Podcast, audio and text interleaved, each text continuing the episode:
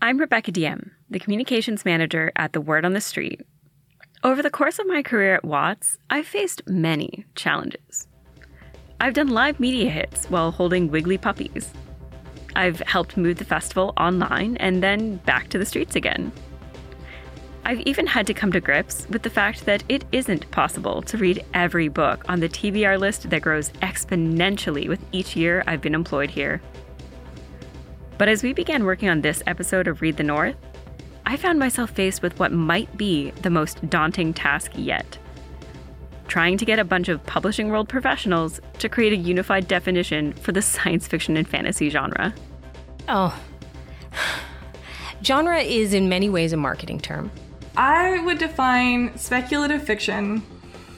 Sorry, my cat is losing her mind. Um, I would define speculative fiction as anything that is not realist.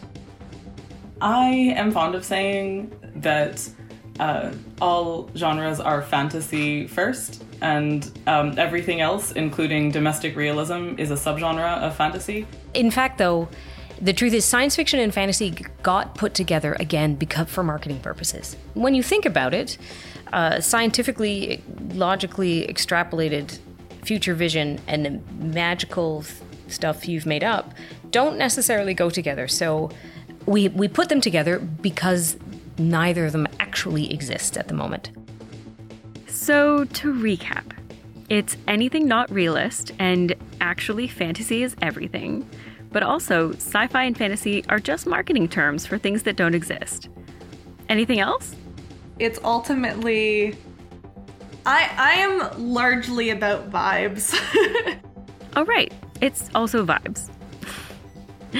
Here's the thing even though each of our guests are saying something different, none of them are really wrong. As we've already discovered this season, the boundaries of genres can often be porous and hard to define.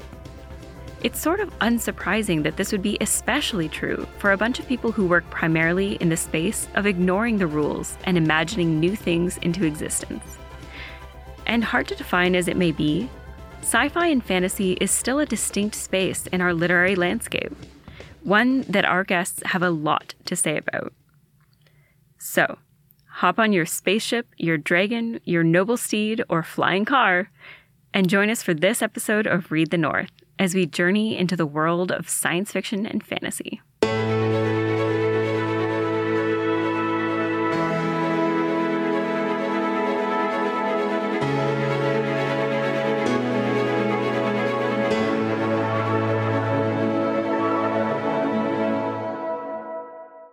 If you're doing a deep dive into sci fi and fantasy, there's no better place to start than Toronto's temple to SFF, Bakka-Phoenix Books, now located at 84 Harbord Street.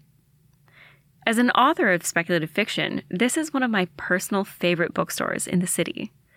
And who better to speak with than one of their longtime employees? Hello, my name is Chris. I am the former manager of Bakka-Phoenix Books. I have been here for mm, going on 25 years now, ran the store for almost 20. But Back of Phoenix, which is the world's oldest science fiction and fantasy bookstore, is a little bit bookstore California. You can resign, but you can't really leave. We have a number of employees who have been here in some capacity or another for decades. So last year, uh, you celebrated 50 years. Do you think that Bakka-Phoenix's focus on a genre niche helped with its longevity? Absolutely. After the first great bookseller wars, which was Chapters versus Indigo in Canada, um, then came the war of attrition, which was the rise of Amazon. The thing about Indigo is Indigo is a colleague in the industry and Amazon is an enemy. They are very different. We send people to Indigo all the time if they are looking for cookbooks or business books or things that we don't carry people from Indigo call us when they need more information and they send people here. Amazon takes no prisoners and knows where all the bodies are buried. um, most of the bookstores that survived those two big waves did because they are very good at what they do, and many of them survived because they are very good at the specialty they chose. People come here because for 50 years they've known if you want not just science fiction and fantasy, but to talk about it, to learn about it, to hear about it, to meet other people who love it, this is where you come. Bakka-Phoenix is a science fiction and a fantasy bookstore. On the shelves, these genres exist side by side. Chris says that trying to keep them separate would just get too complicated. What about authors who write in both genres? What about crossover works? But when it comes to classification, there are some distinctions. Is there any delineation like that in science fiction, fantasy, speculative fiction, where it's like if it must have these elements? I think uh, in in science fiction, I would say that element is the speculative element. And in fantasy, it would be the fantastic element. Now, the degree to which that is emphasized or um, pushed or present, that's very different. You can have books in which everything is almost perfectly normal, except one tiny thing is different. And that can be, you can do that for both science fiction and fantasy, in that we live in the world that we live in today, except that I'm throwing this out there. If you've written this book, I apologize. For some reason, we didn't develop cell phones. So it's this year, but we still are entirely locked by wires. And so then how does that unfold in today's kind of with today's politics and things like that? Or how does that change today's politics? How does it change the spread of news, et cetera, et cetera? Or in fantasy, it could be a world very much like this one. You live in modern day Madrid, but people can't lie. Again, you know, it, and Yeah. what does that do to your society? So those that element of speculation is what makes something science fiction or fantasy. And if it is scientifically progressive or scientifically extrapolated, it would probably fall in the science fiction category. If it, if it is magically or fantastically extrapolated, it would be fantasy. But that's more of a personal description. I don't want to say that I get final say on on these things because everybody's everybody gets an opinion here. I think I really sense that when talking to other people in the community is that like everyone kind of dances around it. They're like, no one wants to set the rules because the rules keep on being broken like every decade or so. And it, as our knowledge of of the technology and the fantastical around us changes and evolves. Yes. I mean, I had we had a customer who came here once to tell us that the only science fiction was about physics because physics was the only science. and I mean, the truth is for a customer like that, what we're going to do is try to find him books that feature new and interesting and exciting developments in physics, but also pat him on the back and send him on his way because cell and gene therapy, thank you very much, is a science, you know? um, and improvements in jet propulsion is a science. And all of these things are worthy. That's, that's the problem with setting the rules is both writers and audiences tend to self censor and you tend to self uh, impede. Well, I can't do that because that would break the rules. And that's a loss for the genre. So it's, it's not a fear so much as an unwilling to set a hard limit that people might then be afraid to cross. What about um, the perception of like a, a reluctance to have that perception that a book is more genre or science fiction or fantasy? Like there's a pretty notable Canadian author who was reluctant for a while to have her books considered speculative fiction or Oh, science fiction. Yes, it was it was sci-fi. To be clear, I'm talking about Margaret Atwood. The truth is, uh, Peggy has always been a big fan of. She just, again, came at it from a, a time in which science fiction had a lot more rules, and that this is what comes from setting rules like that. When you realize that no, changing one thing, but leaving the rest is adding a speculative element. Handmaid's Tale was science fiction. I mean, it is now unfortunately becoming a friggin' how to manual in some parts of the world. But Margaret Atwood has come out to a number of things. I, she was a guest of honor at a, a local convention a number of years ago. And can I just say, she was hilarious and really well spoken and deeply experienced in the genre. So, yeah, there's a reason that people are wary of setting hard and fast rules. Readers and writers benefit when we broaden the scope of what gets included in genre conversations. But there's another big thing that Chris is touching on here, too. This idea that The Handmaid's Tale is feeling alarmingly less like science fiction all the time. People will often ask her about science fiction's ability to predict the future, because occasionally it sort of seems to. But, she cautions, that's usually not a good thing. Kim Stanley Robinson wrote um, a marvelous series about climate change. And the first one was called 40 Signs of Rain. And it was about the destruction of a major American city due to a flood that could have been prevented. And it got a lot of attention right around Hurricane Katrina.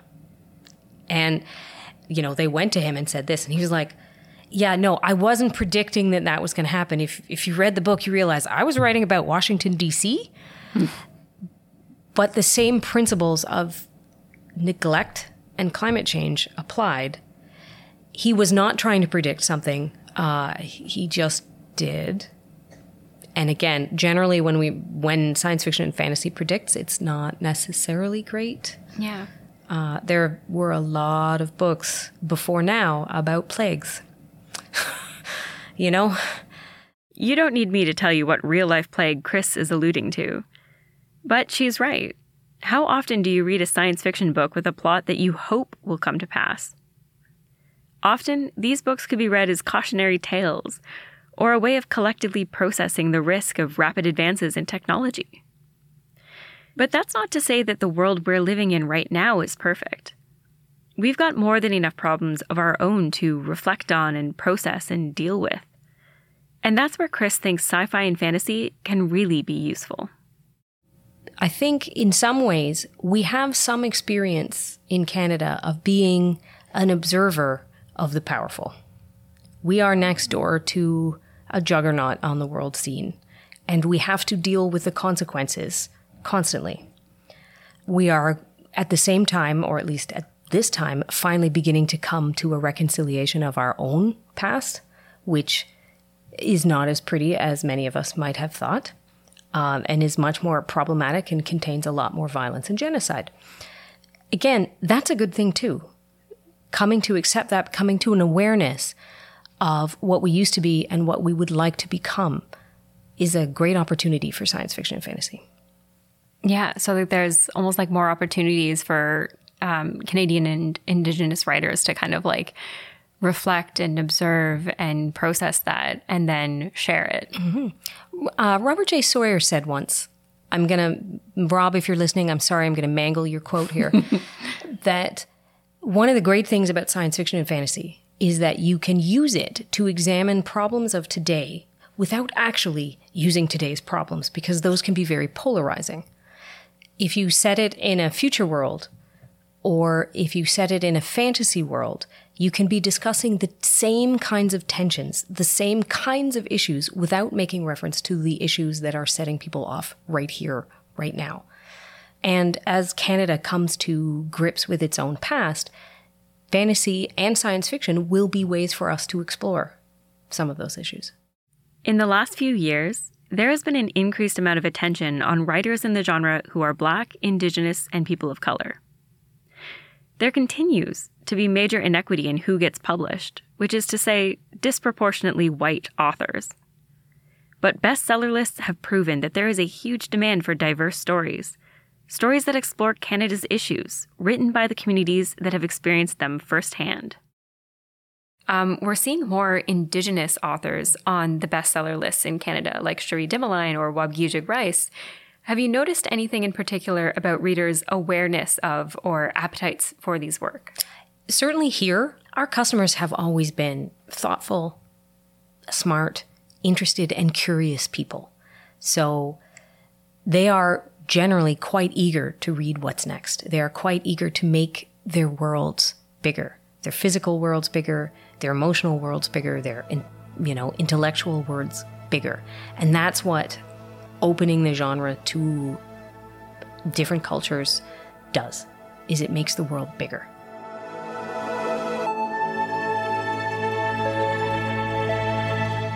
Right now, sci fi and fantasy publishers have an opportunity, and it could be argued, a responsibility, to be publishing world expanding work that meets that demand. And our next guest is part of a really cool team doing exactly that. Meet Kerry C. Byrne and allow them to introduce you to Augur magazine. Yeah, we founded Augur in 2016 and we funded in 2017. And we are Canada's only professional science fiction and fantasy magazine. Lately, we've been branching out beyond just one magazine. We have a second magazine, Tales and Feathers magazine, which is a slice of life, cozy fantasy mag as well as AugurCon, our biannual, though turning annual uh, speculative fiction conference. That's one of the highest attended sci fi fantasy events in Canada. And we're really just hoping to continue to publish as many incredible speculative fiction creators in Canada while creating room for marginalized creators who are both Canadian and Indigenous. That's pretty amazing. You've you've seen a lot of growth over the last um, like very few years. So tell me about the origins of Augur and what inspired you to start it and what the response has been like. So, one of the most incredible things about being in the sci fi fantasy space is just the way that people even responded when we launched Augur. I think Augur is doing great work, but I also think that the sci fi fantasy community in the right spaces is absolutely incredible. So, I had a test run magazine when I was in university called The Spectatorial at the University of Toronto, which was essentially born from four years of me being frustrated by everybody wanting literary fiction and like knowing how much of the market and how much of film was taken up by speculative fiction and how ridiculous it was that we were not making explicit space for that. Um, and when I left the University of Toronto, I knew that I wanted to take the structure that I had built for the spectatorial and put it in place in an actual magazine because when I was in my creative writing class at the University of Toronto, my professor handed out a list of magazines that we could submit to, and there was only one speculative fiction magazine on that list, and that didn't make sense to me. Uh, I knew that there was almost definitely so much speculative fiction being written and speculative poetry and comics and everything else in Canada. And all of that work was going to the States. And also probably not getting recognized in the way that it should have been and not centralizing as a community. So I waited for a few years after graduating while I figured out my day job career. And then I founded Augur with my close friend Mado, and then um, the person who took on the spectatorial in its third year, uh, Alex DePompa. And we just kind of started ideating. Augur's very first Kickstarter raised $7,000. It was enough funding to cover their first two years of operation as a baby magazine. And their latest round of funding raised more than $20,000, an almost 300% increase, in addition to grant funding support from every level of government. They regularly receive more than 2,000 submissions per submission period. Augur's website says that they are excited by those difficult to categorize works of fiction, stating Augur makes room for writing from uncommon perspectives and brings together the often disparate realms of literary and genre fiction. Digging into that a little bit, how did you settle on that? And can you tell me a bit more about the perceived or real distinction between the literary and, and genre worlds? Yeah, so making express room for marginalized creators was a very easy part of our mission statement because I am trans, I am disabled. I can't imagine creating a space that does not expressly create that room. And it is something that I think is like sorely needed within Canada as well. I think that there's a lot of room for growth there, and I think there's a lot of incredible creators. Made evident by we've rarely had an issue go by where we have not had a Black or Indigenous creator in the issue. It is not as hard as people think that it is. On the flip side, the space between genre and realism. I think it is a perceived space, but I also think that it is a, a marketing space.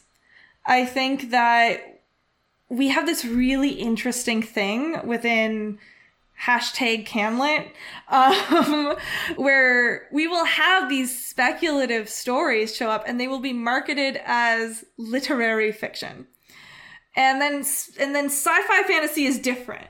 You know, like that's a different section of the bookstore. It is exclusively a marketing decision. And I mean, I don't know, I just feel like there's so much content that doesn't receive the audience that it deserves by virtue of the categories that it's put into. I think about books like the fifth season and the Poppy War that have been absolutely incredibly successful within the speculative fiction space. Like, there's no way that you can look at these books and not see incredible success. But I also think about all of the readers that love the types of themes that these books are exploring and the intensity and the craft and the types of readers that would be in the commercial space or in the literary fiction space that would likely resonate with these books because of the level of craft that they are operating at. And even though they are so successful, I feel like there is still a wall to hop between the two of them. And you know, like, I'm not going to go to my aunt who reads literary fiction and expect her to have even heard of these books, despite how successful they are. And she reads nonstop. However, if I ask her about any Canadian realist book that comes out that deals in very similar themes, she will know about that. So many people read science fiction and fantasy and love it, but they would not tell you that they read science fiction and fantasy because that is not how it has been marketed to them. And what we wanted to do was call attention to the fact that these things can be side by side. We will survive if the pulpy fantasy story is next to the literary fiction fabulism piece. And we will have the same reader across both, and everything will be fine. And what we found is actually this huge delight amongst our writers that they can be speculative fiction writers, that they do not have to be just literary fiction writers, that they can be both. So, let's bring things back to our show opening question. How would you define speculative fiction? I would define speculative fiction as anything that is not realist. So, a very broad definition. That's, yeah, it's my very, very simple. I don't think that there is a narrow definition of speculative, and that's actually why we chose it too. This is why we chose speculative fiction over science fiction and fantasy is Augur itself publishes like what I call dreamy realism, which is even realism that has a sense that something could not be real, but you don't know for sure. There's a lot of like literary fiction that lives in that space of like, oh, is something spooky or is something kind of fantastical or do I feel like I could slip away into a dream world at any moment? That kind of vibe I feel is very speculative and ultimately all literature is speculative, you know, like these things aren't aren't real and even when you get into like autobiography and memoir, like where do you draw the line? Um, so for me, speculative fiction is something that I believe an author chooses. And if you look at the Augur website, you'll essentially see that we're like, we're pretty much open to everything as long as it hits the Augur tone. And I think what that comes back to is Augur is more a set of values than we are a publisher of a specific genre. So we believe in the power of speculative fiction to be an incredible lens for opening up conversation and exploring possibility. And so that is what we want our stories to do and our poems to do. And that can be for fun. Like it does not have to be uber serious we are a fun place. We've been trying we've been trying to shift our branding a little bit because we got a little we love a powerful, emphatic despair story as well. Um, but we, it can be fun. It can just be like, we want to explore this because it's lovely. Or it can be, we want to explore this really difficult and challenging subject matter, and speculative fiction allows new windows into it. Augur's approach to genre and content follows a kind of rules were made to be broken philosophy. They're not saying your work has to have X, Y, or Z to be in our SpecFic magazine. Instead, they're saying, hey, send us your work and show us what SpecFic is to you. And it makes so much sense for a magazine working in a genre that has such a strong community built around it. They're co creating their genre niche with the people who are most invested in their project. Take, for example, the origin story of their newest initiative, which Kerry mentioned earlier. They recently launched Tales and Feathers, a slice of life fantasy magazine. Slice of life fantasy for me is, you know, when you are reading Tamora Pierce and the kids are eating dinner and chatting, or it's your training montage, or it's your shopkeeper backstory, or any any number of the kind of just daily life um, components of fantasy and fairy tales. An impulsive tweet Kerry posted about wanting a magazine like this to exist got more than 300 likes, which of course got their magazine publishing wheels turning. And then shortly after that, there was this extremely viral tweet demanding cozy fantasy or ex- wanting wanting cozy fantasy that the internet just like took to at large. And since then it's become an actually recognizable uh, genre. It was destiny they managed to fully fund the project now to the delight of cozy fantasy fans everywhere they publish new pieces online for free throughout the year but what does it mean to become a genre, anyways? We've talked a lot about these things as marketing terms, prescribed by publicists or booksellers to move titles. But cozy fantasy grew from the bottom up, born of online demand. I think that when I say became a genre, what I mean is like it becomes recognized in a broader way as something that we can speak to.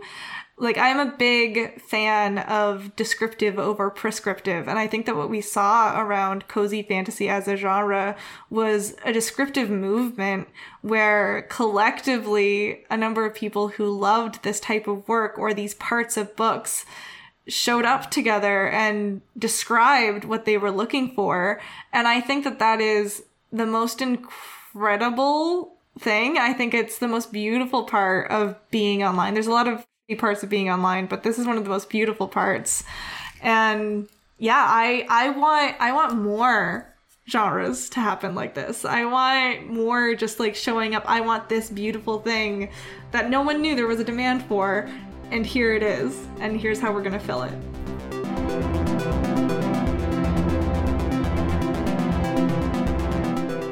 Our final guest for this episode, who also knows a thing or two about viral tweets, happens to agree.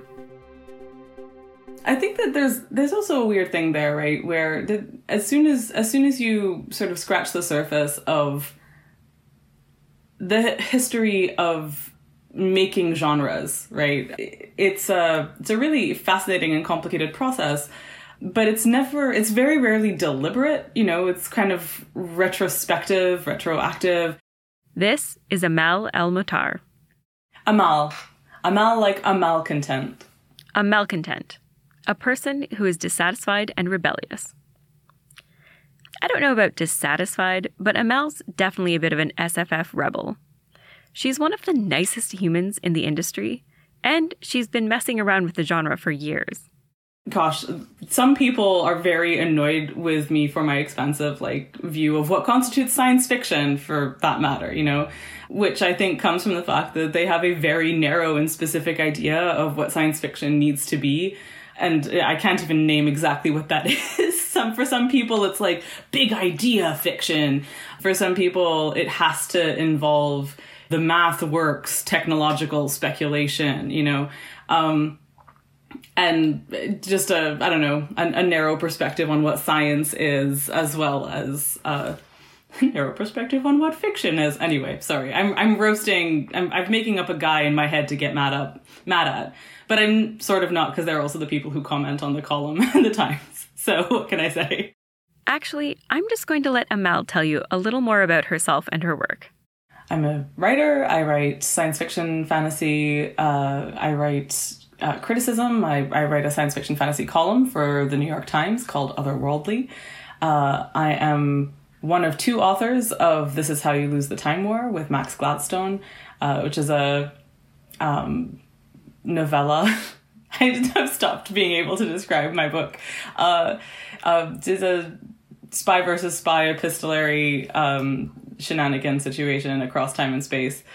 Uh, what else do I do? Yeah, I think that's mostly me. Amal is very modestly not pointing out that This Is How You Lose the Time War has won almost every possible award for sci fi and fantasy writing, including the Hugo, Aurora, Nebula, and Locus Awards for Best Novella. Her award winning short stories and poetry are widely lauded around the world. And since recording this interview, her work has reached an even larger audience thanks to a mind boggling series of events sparked by a fan's tweet. If you have a minute to Google, it's worth your time. But trust us, this is a book that does live up to the hype. But while Amal has written across a ton of different genres and forms, she describes all her writing as fantasy first. And I have a reason for this. I have a rationale for it uh, that is to do with just how strange the fact of narrative is in the world. Uh, I think that the act of making a coherent narrative out of the chaos of our everyday circumstances, the way that the world works, just, you know, whether we're seeing narrative, whether we're inventing narrative, uh, it is a, a profoundly strange thing that we do. Uh, and I feel like it's the kind of profoundly strange thing that uh, most closely aligns with the fantastic. I think it's a fantastical thing that we engage in when we tell stories, uh, whether we're telling stories that are about the kind of humdrum, observable minutiae of the everyday, uh, or we're telling stories with fanciful, whimsical dragons and spaceships and whatever else.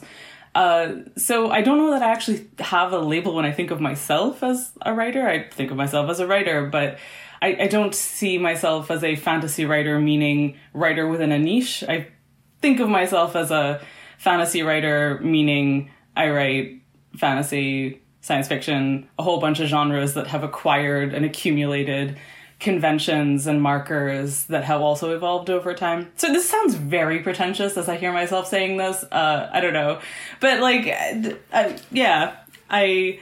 Uh, for a while, I would say, "Oh, I I'm a speculative writer," uh, and stuff, feeling like speculative is a is a is an appropriate umbrella. And increasingly, I'm just like, I'm a writer, and I write a lot of things, and uh, I I just I feel like fantasy is kind of the most expansive uh, and um, yeah, the most expansive uh, label for those things.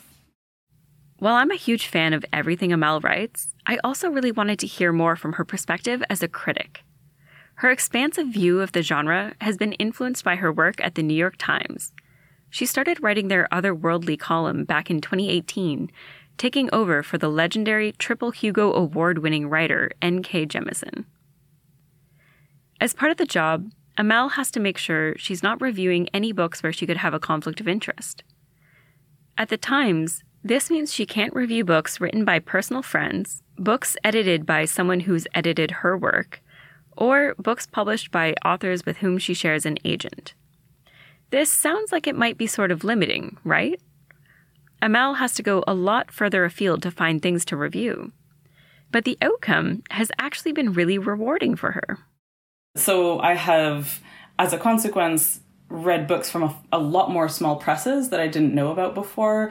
Um, I have like found really beautiful uh, work that really fits the affects that you know delight and please me, but within uh, within the you know quote unquote literary areas and stuff like that. And I hope that I've been able to kind of bring an awareness of them to a more SF readership. And I, I just love anything that smacks of like cross pollination between groups of readers as a really good thing. And I, I feel like a big part of the role of a critic is sort of to to be a sort of translator of um, this book. And I mean this in a in not just the sense of like language but the sense of movement. Like i'm literally translating moving this book from this context into this other context where people might bring something different to it and that might enrich or transform uh, their own sense of genre boundaries for instance or their own sense of what delights them in a story. Finding delight in a story is a big thing for amal. Enjoying art for art's sake Throughout this episode, we've touched a bit here and there on sci fi and fantasy's role in our culture, the opportunity these works have to deal with real life issues. But Does it have to be useful? Amal sees it from both sides. On the one hand, I'm very leery of um, of the kind of instrumentalizing of art in general and of genre. Like I think that there is a a reflex that we often have and that we're kind of trained into uh, to justify the existence of art through reference to its utility, right? And I'm very suspicious of that move, and I I I bristle a little um, when when I hear, you know, like the value of art is that, you know, it makes us experience empathy for other people, which I it's a claim I'm also very suspicious of. I think that we probably experience art first and foremost as like an immersion in in a story, in a world. Um, terrible people who do terrible things still enjoy art. Like um and so i don't know uh, i'm very um, sometimes imagining life on a spaceship can just be fun. Sometimes can just be fun. And you know how like i think that being transported and um and and you know feeling joy i mean those those feel like things that are um that don't need justification um but that said i'm i am aware of uh the medicinal qualities of art on some level. Um, I can think of um, this is a very weird w- weird turn for the stake, but uh, when the Beirut explosion happened um, a couple of years ago, God, I can't. Time being what it is, please correct me. But when the Beirut explosion happened, my my family is from Lebanon, and um, just uh, like without dwelling too much on the event because it is is very horrible and painful, I found it very hard to talk about it, to think about it, um, to just a- approach the fact of it having happened in the world, uh, and uh, and I like just it's it's difficult to kind of talk about just the the flinching that my brain would do whenever the subject came up. I would sort of shut down and just kind of need to like be physically away from wherever the information that was coming at me was from. And around that time, I started watching um, Neon Genesis Evangelion for the first time remotely with friends who were introducing me to it. And I want to say in like the first episode or something, there is a gigantic explosion. And there was something about a gigantic explosion being rendered in animation within this strange world, the strange like war torn context and stuff like that, that I, I felt like something snapped in me in like a releasing kind of way. Um, and I can't actually remember if like this made me cry or whatever. I, I don't think that's what it was. I just remember this relief that I was able to look at this thing happening um, that I wasn't able to look at in in another context. And I, I think of that as something that um, is not necessarily like uniquely the province of, of fantasy and genre, but I know that in, in my case, I, I felt like whether it's a question of distance or whether it's a question of um, like a palatable representation or i couldn't i i don't know. I i don't have the language exactly for describing what happened in any kind of coherent way.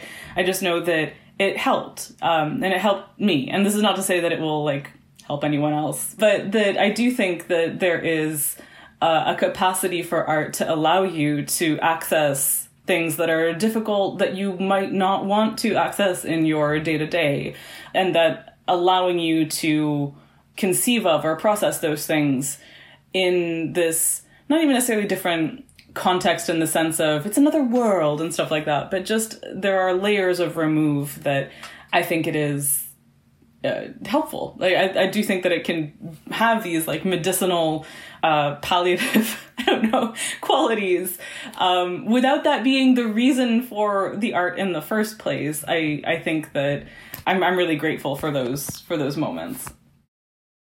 As a fan of science fiction and fantasy, this really resonated with me. I was always a kid with a big imagination and reading allowed me to access so many new ideas and perspectives and lives beyond my own experience growing up in a small village in southwestern Ontario. But reading about the fantastical also helped me to process real life struggles, so that when I needed my curiosity or bravery to face the unknown, I was able to draw on these imagined experiences.